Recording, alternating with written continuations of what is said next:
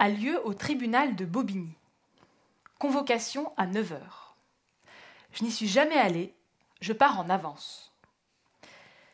En descendant dans le métro, je tape Comment parler à un juge dans la barre de recherche de mon téléphone. Après trois stations, je me demande s'il va vraiment falloir commencer chaque phrase par Votre honneur, Monsieur le Président ou Madame la juge. Je me demande si au tribunal, ils font comme certains parents. Si on leur répond juste oui, ils disent oui qui? Tant que tu n'as pas dit oui, Madame la juge, ils t'ignorent. Arrivé au tribunal, J'attends mon avocate devant la salle d'audience. On appelle Pauline Panasenko. Salle 2, il y a trois femmes assises sur l'estrade, deux côte à côte, une un peu à l'écart. Je ne sais pas qui est qui. procureur, magistrate et greffière, dit mon avocate, puis elle commence.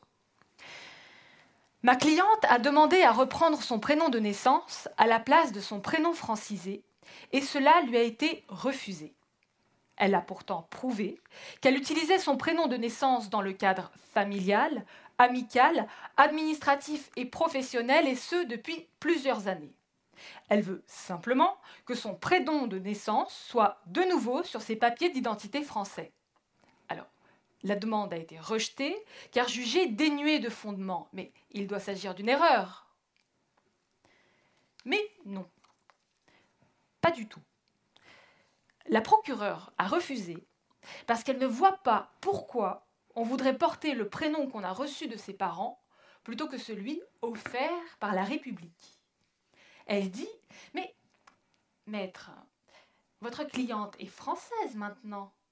Puis à moi, mais vous savez bien, madame, que si votre nom a été francisé, c'est pour faciliter votre intégration. Pensez-vous que c'est dans votre intérêt d'avoir un prénom russe dans la société française? Le problème avec la rage, chez moi, c'est que pour agir, c'est bien, mais pour parler, c'est horrible. Pour parler, il faut que ça redescende, sinon je fais juste une sorte de vocalise un angry yodel. je me concentre sur ma respiration. Au conservatoire de théâtre, j'avais un prof de yoga qui s'appelait Gaourang. Son vrai nom c'était Jean-Luc, mais il se faisait appeler Gaourang. Et Gaourang nous disait toujours Sentez l'air frais qui rentre dans les narines et l'air chaud qui ressort. Je regarde la procureure, je pense à Gaourang, mais je sens pas d'air frais. J'ouvre la bouche, je produis des sons.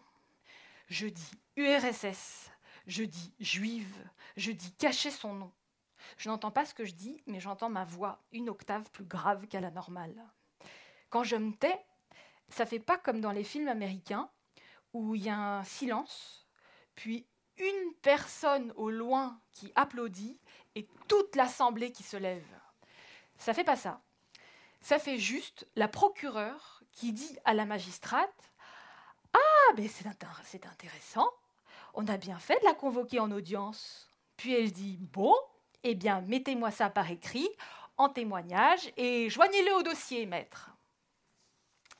On sort, mon avocate me regarde, elle dit Ne vous braquez pas. Euh, si, je me braque. ne vous braquez pas. Si, je dis. Envoyez-moi, dès que vous rentrez, votre témoignage pour la procureure, formulaire CERFA numéro 115 27 astérisque 03. Je rentre chez moi. J'imprime le formulaire CERFA. Je témoigne. Madame la procureure de la République, je suis née à Moscou, en URSS. Mes parents m'ont appelée Paulina. C'est le prénom de ma grand-mère paternelle juive. Sa famille a fui les pogroms d'Ukraine et de Lituanie. Quand ma grand-mère est née, ses parents l'ont appelée Pessah. Ça veut dire le passage. C'est le jour de célébration de l'Exode. À la naissance de mon père, ma grand-mère a changé son prénom. Elle l'a russisé pour protéger ses enfants, pour ne pas gâcher leur avenir, pour leur donner une chance de vivre un peu plus libre dans un pays qui ne l'était pas. Sur l'acte de naissance de mon père, Pessah est devenue Paulina. En 1993, mes parents ont émigré en France avec ma sœur et moi. Quand j'ai obtenu la nationalité française, mon père a fait franciser mon prénom.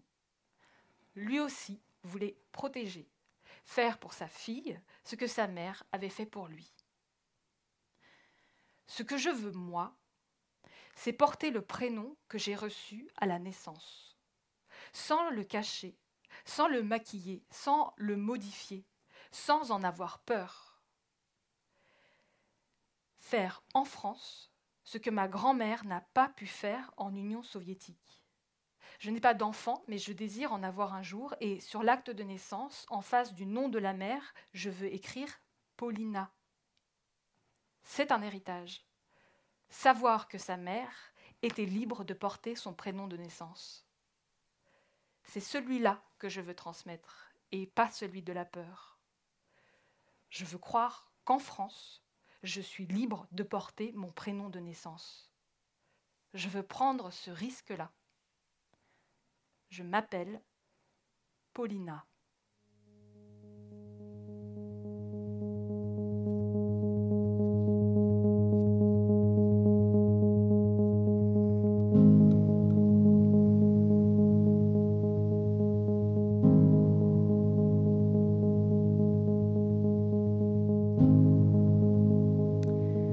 Je regarde la vidéo YouTube Девочка хочет в Советский Союз une enfant veut retourner en URSS, datée du 13 mars 2019.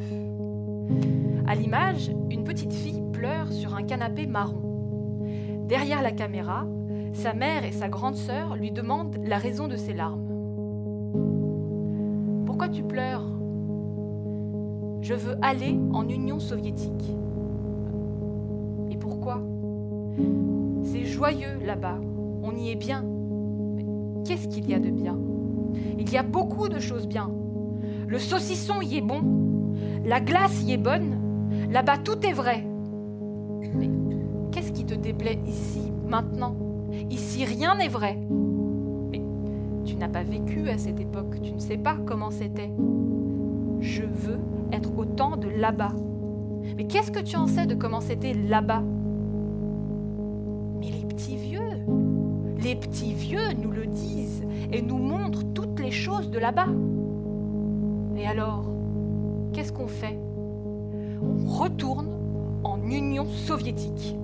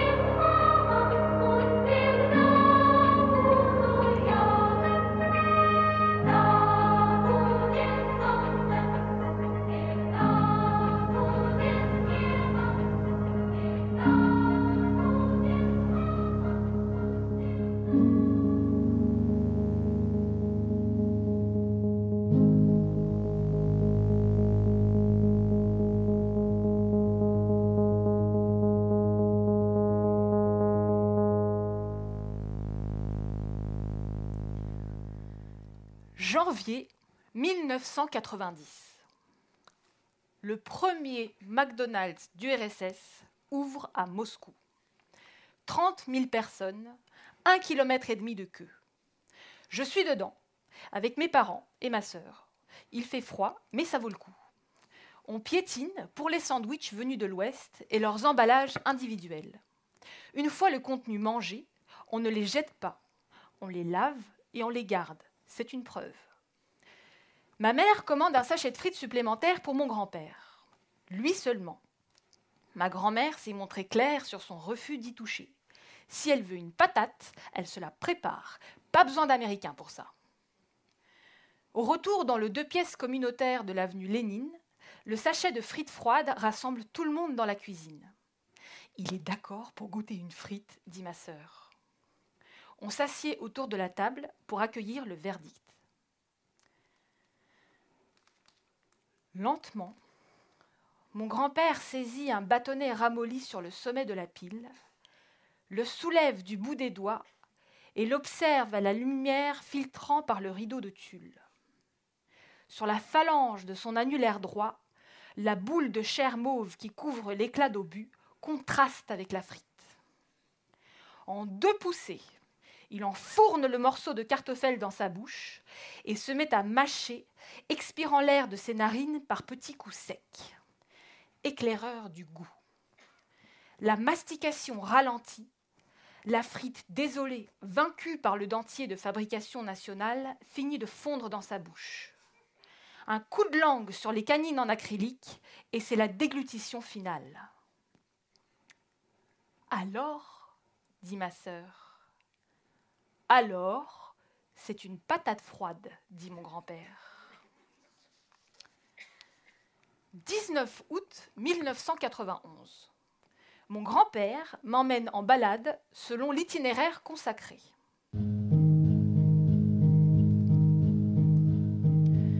Après avoir longé l'immeuble voisin, on traverse la route et on arrive au cirque côté entrée des artistes. Si on a de la chance, voir un clown qui fume ou un acrobate. Quand on voit quelqu'un sans costume, on lui invente une fonction. De toute façon, s'il est là, c'est qu'il travaille au cirque. C'est un artiste, dit mon grand-père, et il laisse la phrase en suspens. Mais aujourd'hui, il n'y a personne et la porte d'entrée est fermée. On continue jusqu'à la statue de Jawaharlal Nehru assis sur sa chaise. On ne s'y arrête pas, on n'a pas le droit de grimper dessus. On contourne le cirque pour arriver au théâtre Satz. C'est un théâtre musical pour enfants. J'y ai vu L'Oiseau de Feu, Blanche-Neige, Le Loup et les Sept Chevreaux. D'ailleurs, j'ai trouvé bizarre que la mère chèvre ne voit pas les chevreaux qui l'appellent, alors qu'une fille du premier rang les avait même montrés du doigt. Devant le théâtre, un grand espace vert avec des fontaines que personne n'a jamais vu fonctionner. La plus belle est celle de la femme au dauphin. Mon grand-père s'installe sur le rebord de son bassin vide et me donne quartier libre. Le périmètre de jeu est défini par une règle simple. Tant qu'il me voit, j'ai le droit. Après avoir escaladé la femme au dauphin, je m'éloigne vers la pelouse longée par la route. À mi-chemin, j'entends mon grand-père m'appeler avec une voix que je ne lui connais pas. Je m'arrête de nouveau qui m'appelle. Je me retourne. Je vois quelque chose que je n'ai jamais vu. Mon grand-père qui court. Ma mère a toujours dit, Papy est vieux. Papy ne peut pas courir. Papy ne peut pas te soulever. C'est une histoire de, de boule qui peut sortir de son ventre.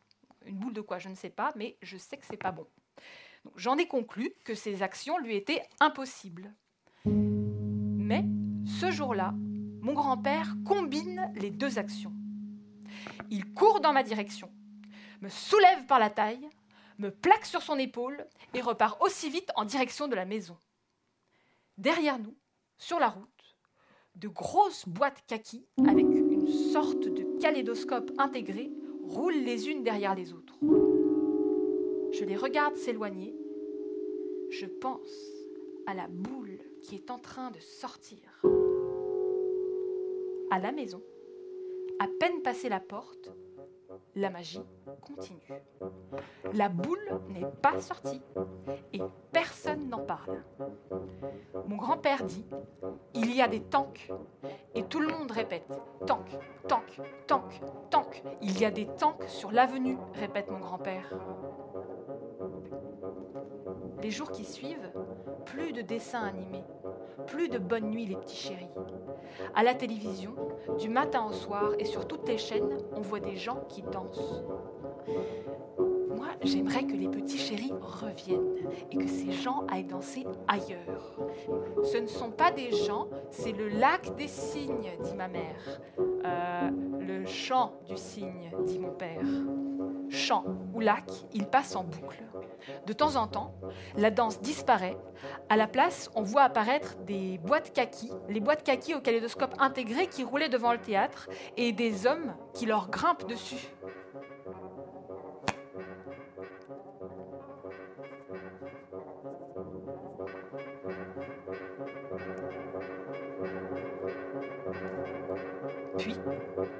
Un matin, les boîtes kaki et les cygnes ont disparu.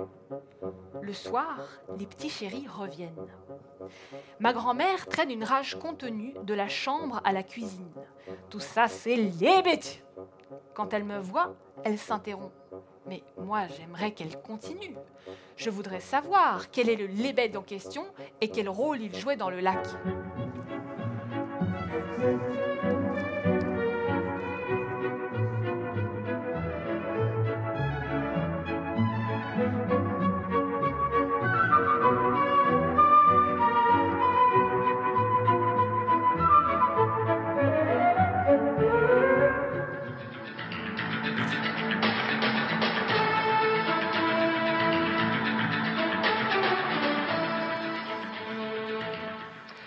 Image historique et image du jour à Moscou, le remplacement du drapeau soviétique par le drapeau russe au-dessus du Kremlin, c'était il y a quelques minutes.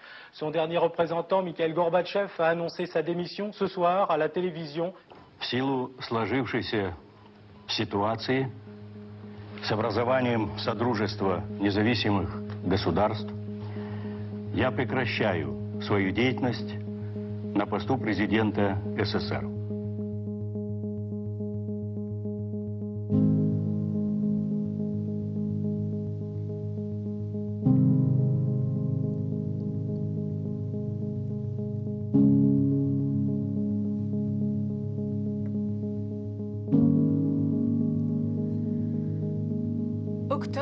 1993. À Moscou, ma mère fait les valises. Mon père nous attend à l'endroit qui s'appelle la France. On ne peut pas prendre tout ce qu'on veut. Il faut choisir ce qu'on laisse et ce qu'on emporte. Ma mère passe en revue et sélectionne selon des critères qu'elle seule connaît.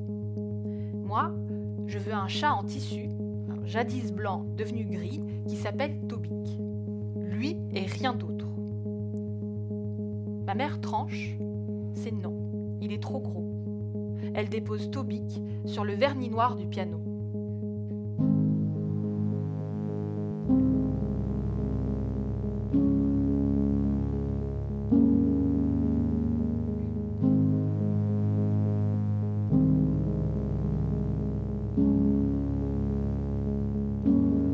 Sur le chemin de l'aéroport, j'essaye d'imaginer l'appartement en notre absence.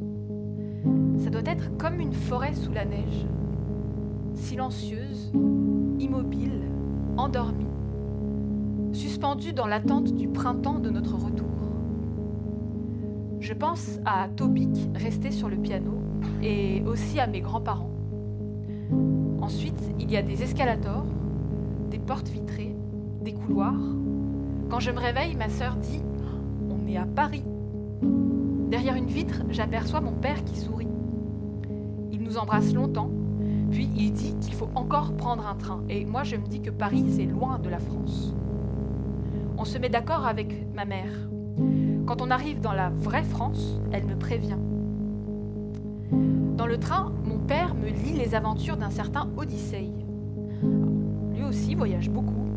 Il a des problèmes avec le père d'un cyclope à qui il a caché son vrai nom et il faut l'attacher quand il croise des sirènes. De temps en temps, je m'endors. À chaque fois, je me réveille dans un nouveau décor. Puis, le train ralentit. Cette fois, c'est la bonne. La vraie France s'appelle Saint-Étienne.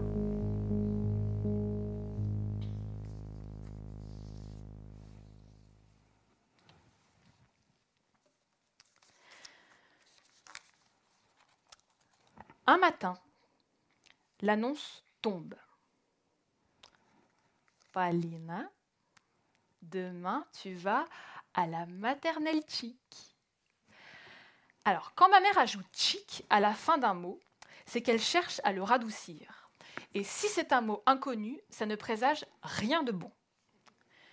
Ma mère m'explique à quel point cette maternelle chic est nécessaire, indispensable même, sinon je n'apprendrai jamais le français. Qui a dit que je voulais l'apprendre Je ne suis même pas tout à fait sûre d'être au clair sur ce que c'est. Il semblerait que si je dis ça va, l'autre va comprendre que je demande comment il se porte. Et si je dis ça va, on comprendra que je vais bien. Je ne sais pas pourquoi. À Moscou, ça va veut dire hibou. Je ne sais pas pourquoi ici, il faut dire hibou pour se donner des nouvelles. Le lendemain, j'arrive avec ma mère devant un immense bloc de béton. Sur le côté, il y a un trou noir. Des adultes entrent à l'intérieur avec des enfants et ressortent seuls.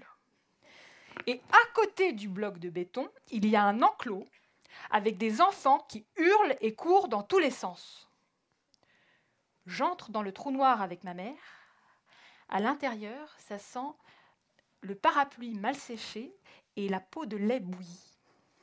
On monte un escalier, on longe un couloir, on s'arrête devant une porte ouverte.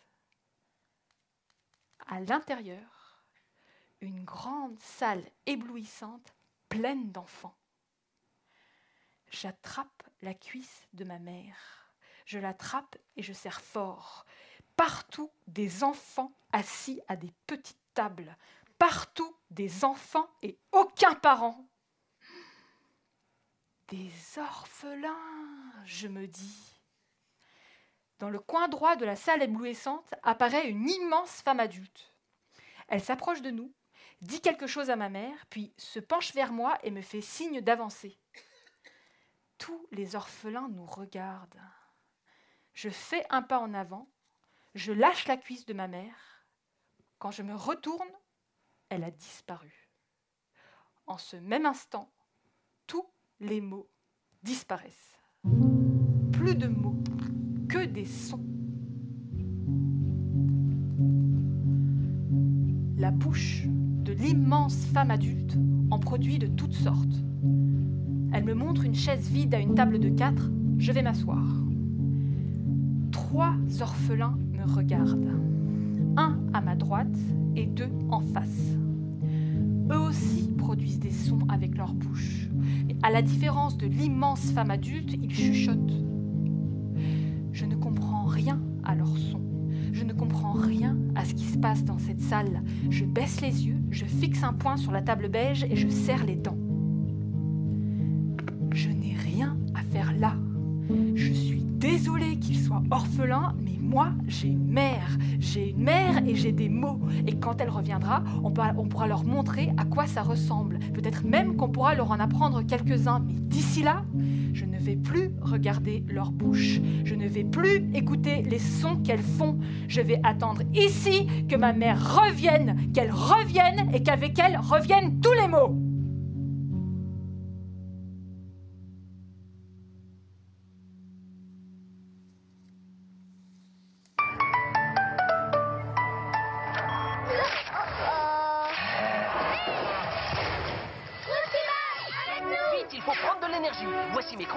Findus, si tendre dedans et super croustillant dessus.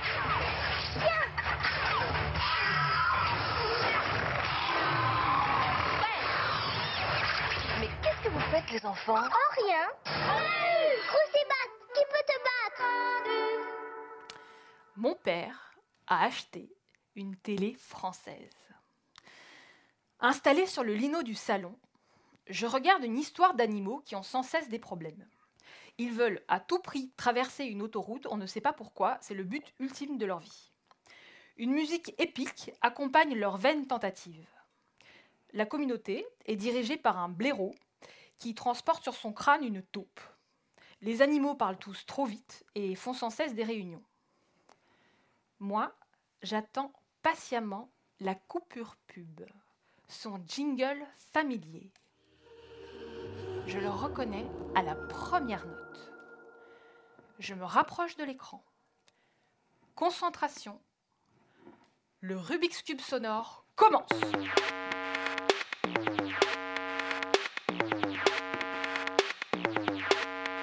Une grosse limace jaune à casquette. La limace vole et élimine des monstres qui attaquent des enfants. Après sa victoire, les enfants courent vers la limace et crient Croustibat, qui peut te battre Puis une femme au loin chante Indus Donc, la limace s'appelle Croustibat. Qui peut te battre, c'est son nom de famille. Il est possible qu'elle soit de la famille de Batman, à voir. Le chant de la femme, à voir aussi.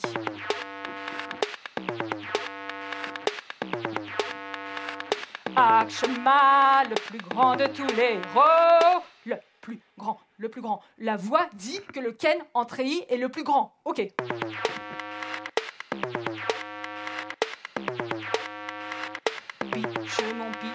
A qu'un saoche. Choco et Pete ont tu eux en dans ta poche un pitch ou deux? Non, pitch, mon, dans ta poche un ou deux. Alors, ou deux, je connais pas, mais on dirait doux à l'envers. Les pitch sont doux, quoi. Ok, on a compris. Tout nouveau, tout beau, c'est l'avion de Barbie. Bon, ça c'est facile. J'ai plus de questions sur l'avion lui-même. Pas de pilote, pas de toilette, pas de vitres dans les hublots. Jingle, retour des animaux sur l'autoroute.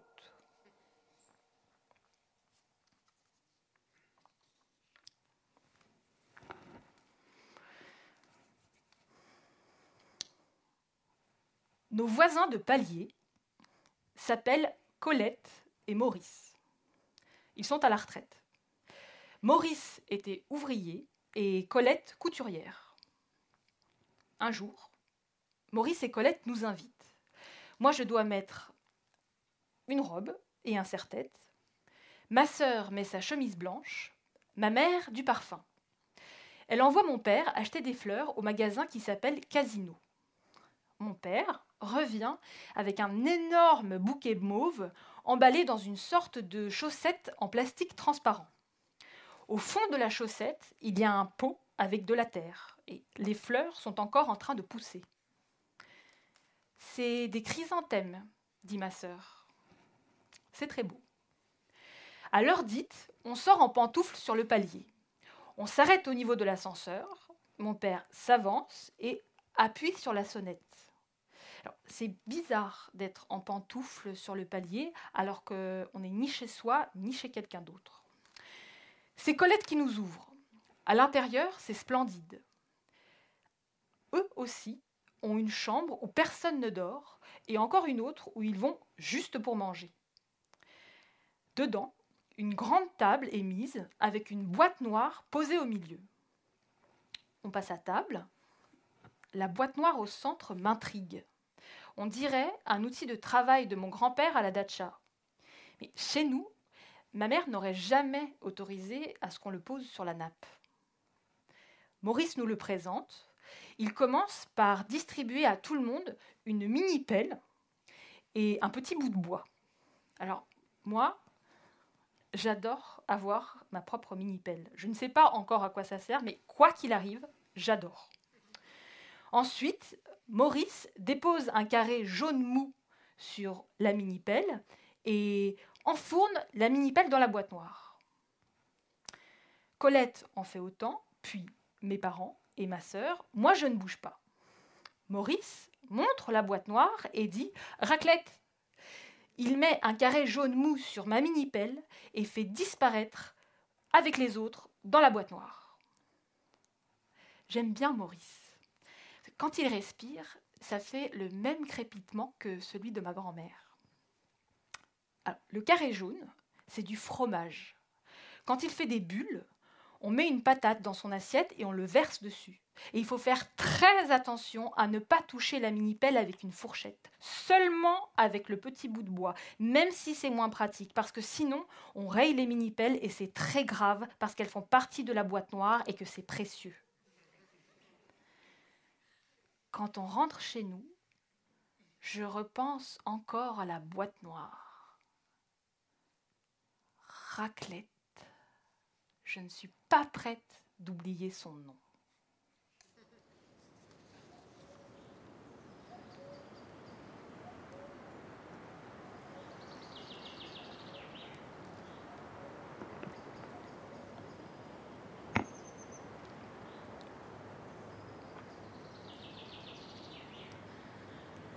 C'est l'été. On rentre à Moscou pour les vacances. Il faut transporter les grands-parents à la dacha, dit ma mère.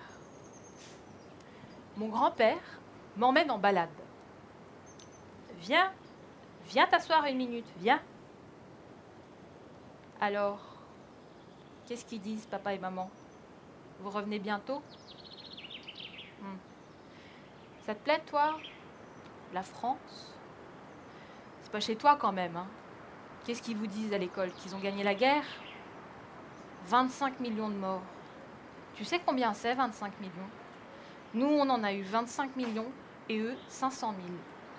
Sans l'armée rouge, ils auraient jamais pu. Tu les vois les lilas? Ils ont des lilas comme ça là-bas? Ah Ah, tu vois? Bon, mais ils ont des gens bien quand même. Yves Montand, ça va, il est pas mal. Ça ne vaut pas Léonid Outiossov, mais. Tu connais Léonid Outiossov Вот опять небес темнеет высь. Вот и окна в сумраке зажглись. Здесь живут мои друзья, и дыхание ночные окна вглядываюсь я. Он мне дорог с давних лет, и его яснее нет московских окон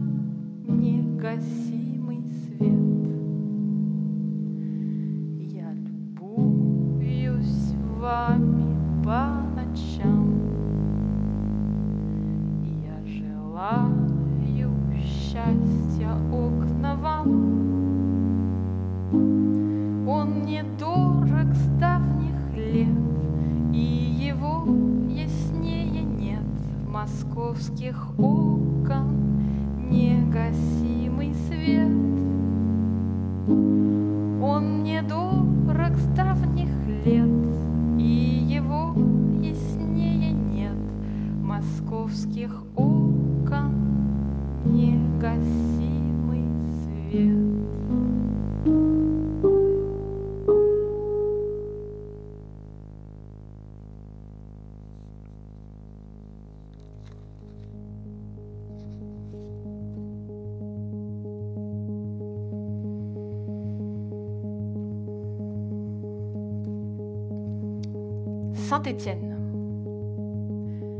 Ma mère doit refaire des examens.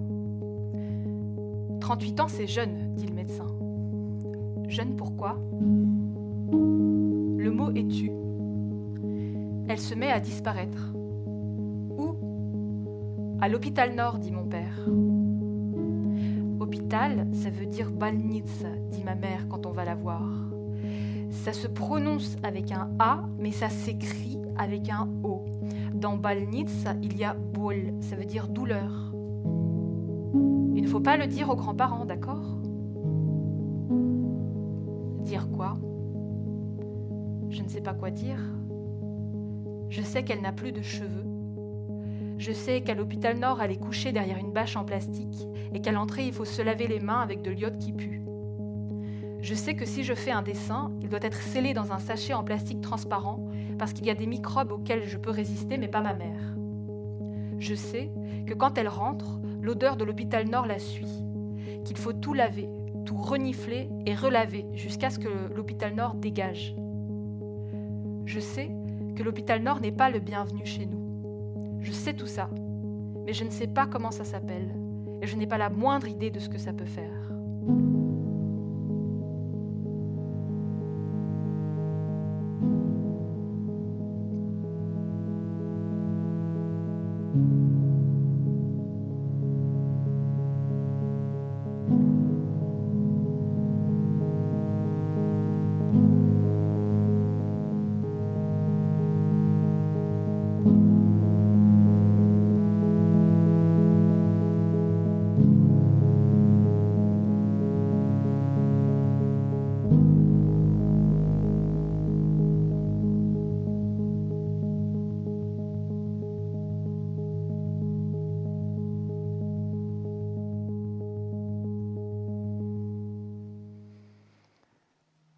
Jour, ma mère est guérie. Le vrai bonheur, c'est ça.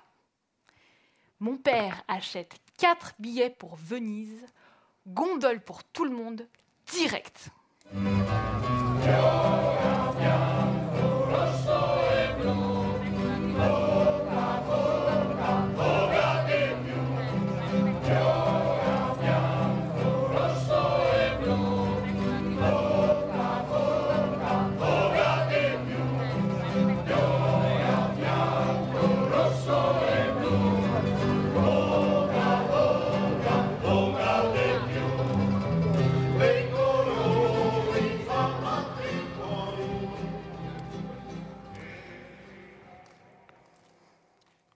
Ma mère veille sur mon russe comme sur le dernier œuf du coucou migrateur. Ma langue est son nid, ma bouche la cavité qui l'abrite. Plusieurs fois par semaine, ma mère m'amène de nouveaux mots, vérifie l'état de ceux qui sont déjà là, s'assure qu'on n'en perd pas en route. Elle surveille l'équilibre de la population globale le flux migratoire, les entrées et sorties des mots russes et français. Gardienne d'un vaste territoire dont les frontières sont en pourparlers. Russe, français, russe, français. Sentinelle de la langue, elle veille aux postes frontières. Pas de mélange. Elle traque les fugitifs français hébergés par mon russe. Alors il passe, dos courbé, tête dans les épaules, se glisse sous la barrière, il s'installe avec les Russes, parfois même copule, jusqu'à ce que ma mère les attrape. En général, ils se piègent eux-mêmes. Il suffit que je convoque un mot russe et qu'un mot français accourt en même temps que lui. Vu Ma mère les attrape et les décortique comme les crevettes surgelées de Auchan Centre 2 on ne dit pas gravatsa, on dit parkavatsa ou garer la voiture. La prochaine fois que parkavatsa arrive, je lui dis non, pousse-toi. Mais non, la prochaine fois que garavatsa arrive, je lui dis non, pousse-toi, laisse passer parkavatsa. On ne dit pas manjevatsa, on dit stalavatsa ou manger. Attention, Attention, sinon tu vas finir comme les fils Morcovine. Je les ai vus, les fils Morcovine, je sais ce que je risque. Les fils d'un collègue de mon père, arrivés de Saint-Pétersbourg, ils ne parlent plus vraiment le russe, ni tout à fait le français. Ils cherchent leurs mots, ils ont un accent bizarre, on dirait qu'ils sont en train de muter. Moi, je ne veux pas muter, mais je n'ai rien vu venir. Il fallait faire rentrer le français, et maintenant qu'il est là, on me dit qu'il va me changer en mutant Morcovine. Pour me préserver de la mutation, ma mère a rapporté de Moscou un antidote. Pas à pas vers le 5 sur 5.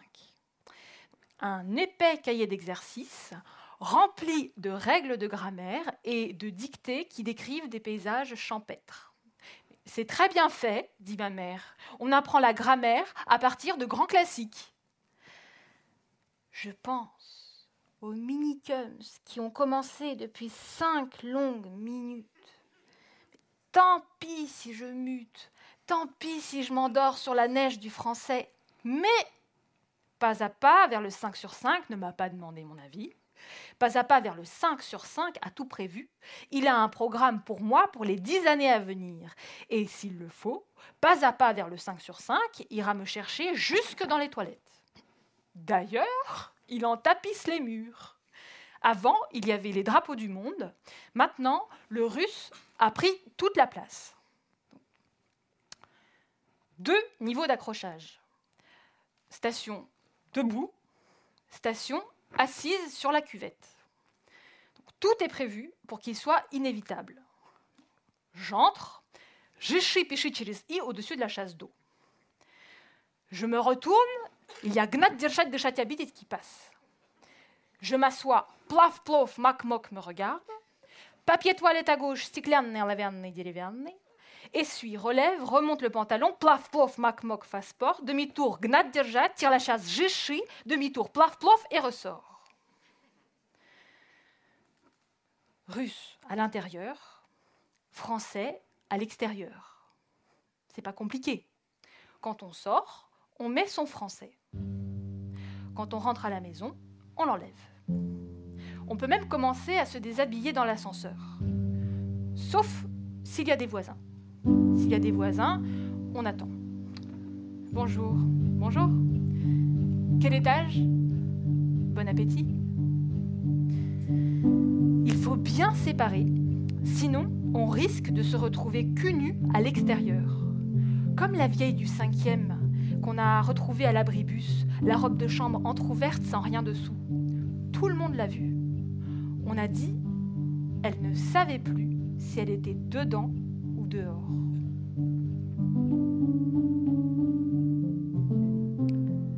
Un jour, ça m'arrive. Je joue avec les enfants des allées voisines sur la pelouse au pied de l'immeuble. Ça sent le gazon tondu et la crotte de chien fraîche. La fenêtre du neuvième étage s'ouvre. Ma mère se penche, appelle euh, Le repas est prêt, il faut venir. Je lève la tête, je demande un sursis. Je crie Ichouchouchout Cul nu à l'abribus. J'ai oublié où j'étais, j'ai oublié.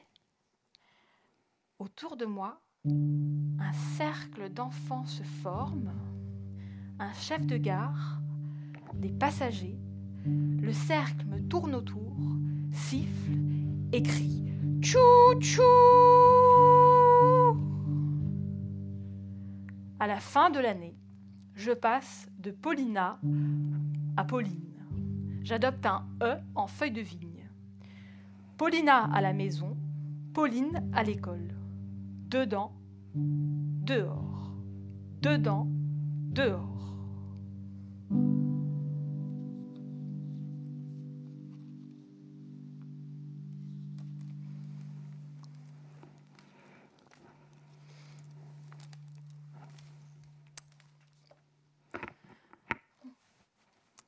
À la rentrée, je reçois un courrier de Lionel Jospin. C'est le Premier ministre. Ma sœur dit euh, C'est pas lui qui a signé, hein, c'est une machine. N'empêche. Dans le courrier, il écrit Française de plein droit, par naturalisation du père, autorisée officiellement à s'appeler Pauline. Mon père dit C'est bien, ça te donne le choix. Maintenant, c'est officiellement Paulina dedans et Pauline dehors. Alors, longtemps, j'ai cru que la mention autorisée à s'appeler Pauline, ça voulait dire autorisée à s'appeler Pauline ou Paulina, au choix. Je l'ai cru jusqu'au jour où j'ai essayé de faire inscrire Paulina sur ma carte d'identité à la mairie de Montreuil. J'ai pris rendez-vous, j'ai préparé les photos, l'extrait d'acte de naissance et je suis arrivée à l'heure. La fille de l'état civil commence à taper les infos dans l'ordinateur, puis, à mi-parcours, elle s'arrête, une main suspendue au-dessus du clavier. Elle dit Ah, mais là, on va avoir un souci. Puis, euh, ah oui, ça va pas être possible. Caroline, Caroline, on a un souci. Caroline arrive, parcourt le dossier, confirme, on a un souci. Ça va pas être possible. Quand Caroline regarde mon extrait d'acte de naissance, elle a le visage du smiley qui serre les dents. Elle dit Ah oui, là, il y a un souci. Puis elle me regarde en aspirant sa salive. Elle dit Vous vous êtes trompé vous avez cru que autoriser à s'appeler Pauline, ça voulait dire autoriser à s'appeler Pauline et ou Paulina. Autoriser à, c'est une formule de politesse juridique. Ça veut dire obligé de s'appeler Pauline et interdit de s'appeler Paulina.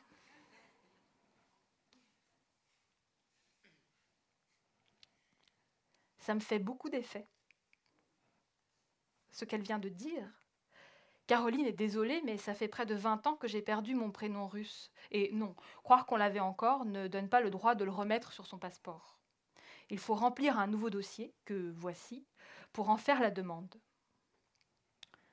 La réponse est arrivée trois mois plus tard dans une enveloppe avec accusé de réception. Non. Pas le droit de s'appeler Paulina. Pas le droit non plus de faire appel en mon nom propre. Si, et seulement si, je trouve un avocat pour me représenter.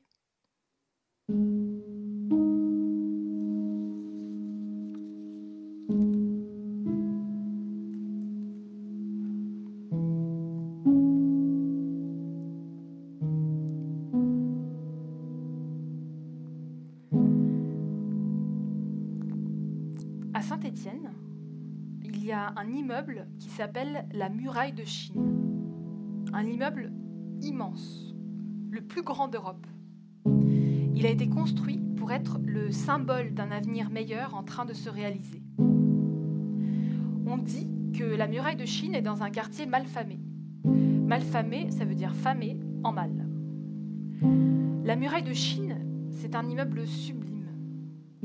On dirait un immeuble russe, un immeuble immigré. Cour du collège, la rumeur court qu'on va détruire la muraille de Chine. Personne n'y croit. La détruire Comment ça? On ne détruit pas une muraille. Comment on peut détruire une muraille? Son principe même est de faire rempart. Ma mère se met à nouveau à disparaître. Elle est à l'hôpital Nord pour ses affaires, tu sais, dit mon père. Ses affaires? Je sais pas, non. À midi, ils rentrent ensemble. Il la soutient. Elle marche à peine. Elle a l'air épuisée. Pourquoi? Qu'est-ce qu'ils lui font à l'hôpital Nord?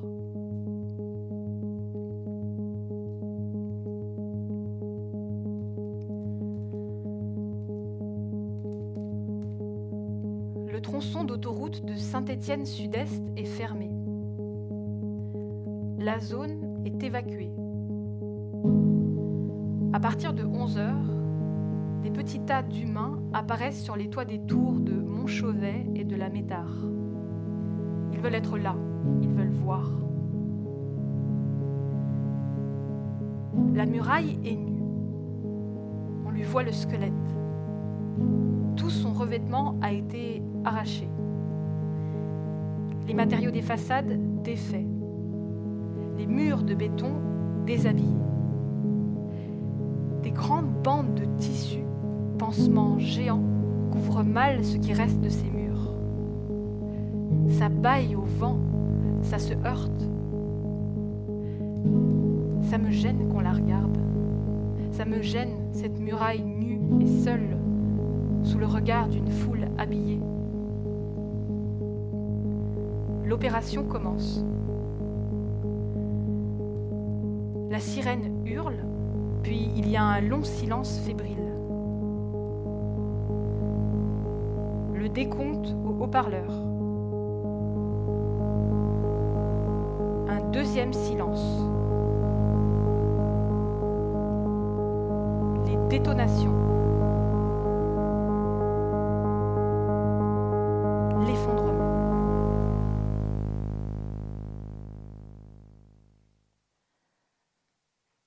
De ma sœur dans le noir. Lève-toi, maman meurt. R19, bleu nuit. Mon père au volant. Hôpital Nord.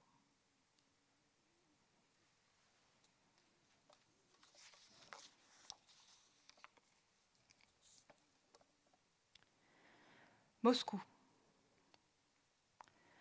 On n'a pas le droit d'ouvrir un cercueil de zinc. On ne peut pas toucher celui qui est à l'intérieur. Il y a un petit hublot en verre et c'est tout.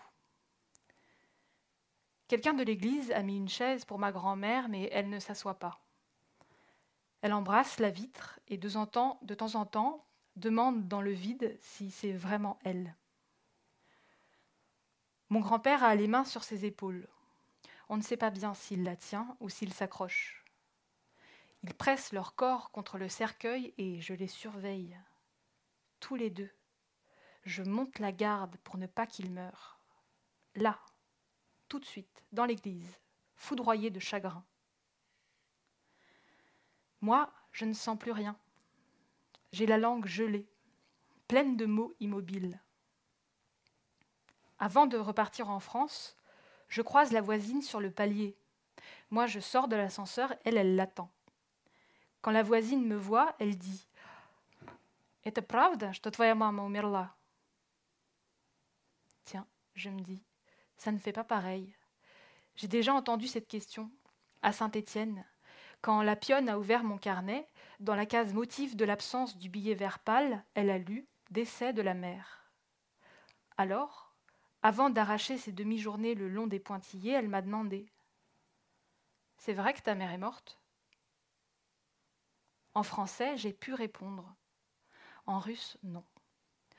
En russe, je fixe le carrelage du palier jusqu'à ce que la voisine s'en aille.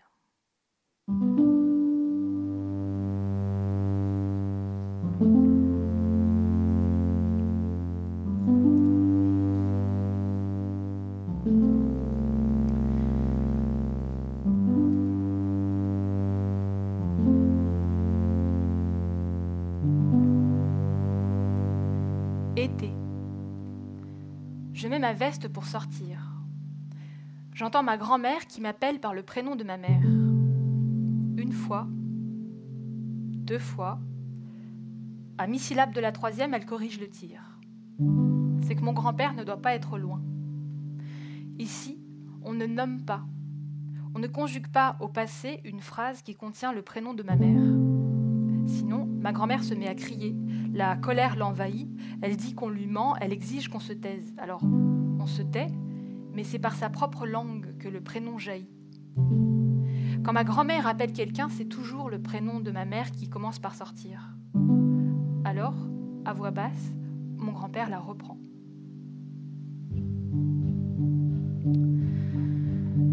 Quand j'arrive dans leur chambre, ils sont assis côte à côte sur des chaises en bois cintré. Mon grand-père me fait signe de m'asseoir en face.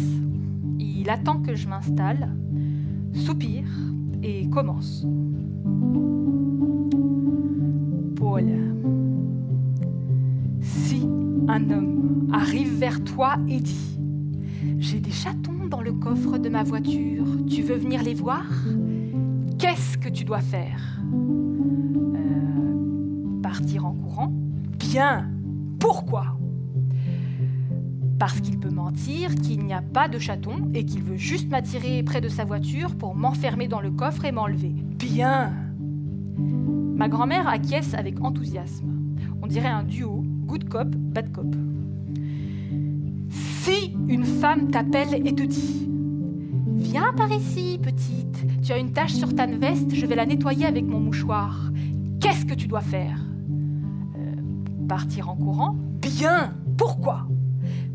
Parce que le mouchoir peut être imbibé de chloroforme pour le plaquer sur mon nez, m'endormir, me traîner jusqu'à une voiture garée à proximité et m'enlever. Bien Et si elle te propose du chocolat? Pareil, je pars en courant. Bien Pourquoi? Parce que le chocolat peut être drogué pour me faire perdre connaissance, me traîner dans une voiture garée à proximité et m'enlever. Bien Ma grand-mère acquiesce encore. Elle n'écoute ni les questions les réponses, mais elle sait reconnaître et saluer un sans faute. Mon grand-père me regarde quelques, quelques secondes en silence, avec un air inquiet et ému. Puis il fait claquer sept petits baisers rapides, deux séries de trois, puis un plus long en point final. Avant qu'il n'ait terminé, ma grand-mère en fait autant. On dirait qu'il me bénisse pour la route. Au dernier claquement de bouche, le test est fini. Je peux y aller.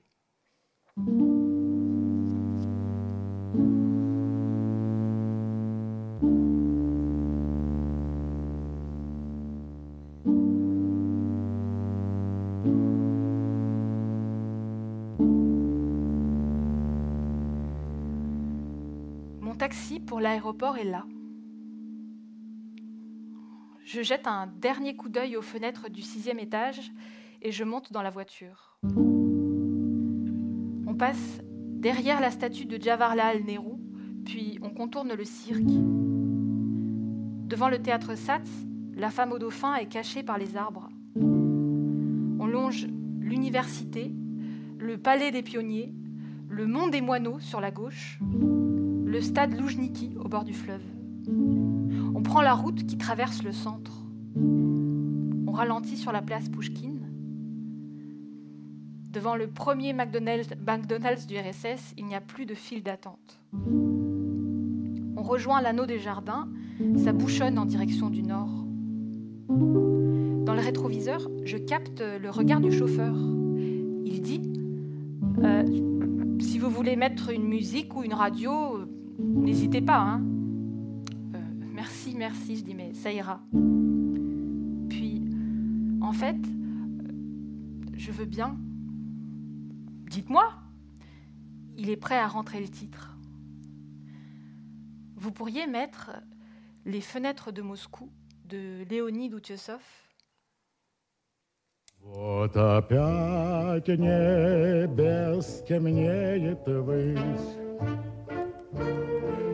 Вот и окна в сумраке зажглись. Где живут мои друзья, И дыхание затая в ночные окна, Глядываюсь я. Он мне дорог с давних лет, И его яснее московских окон негасимый свет.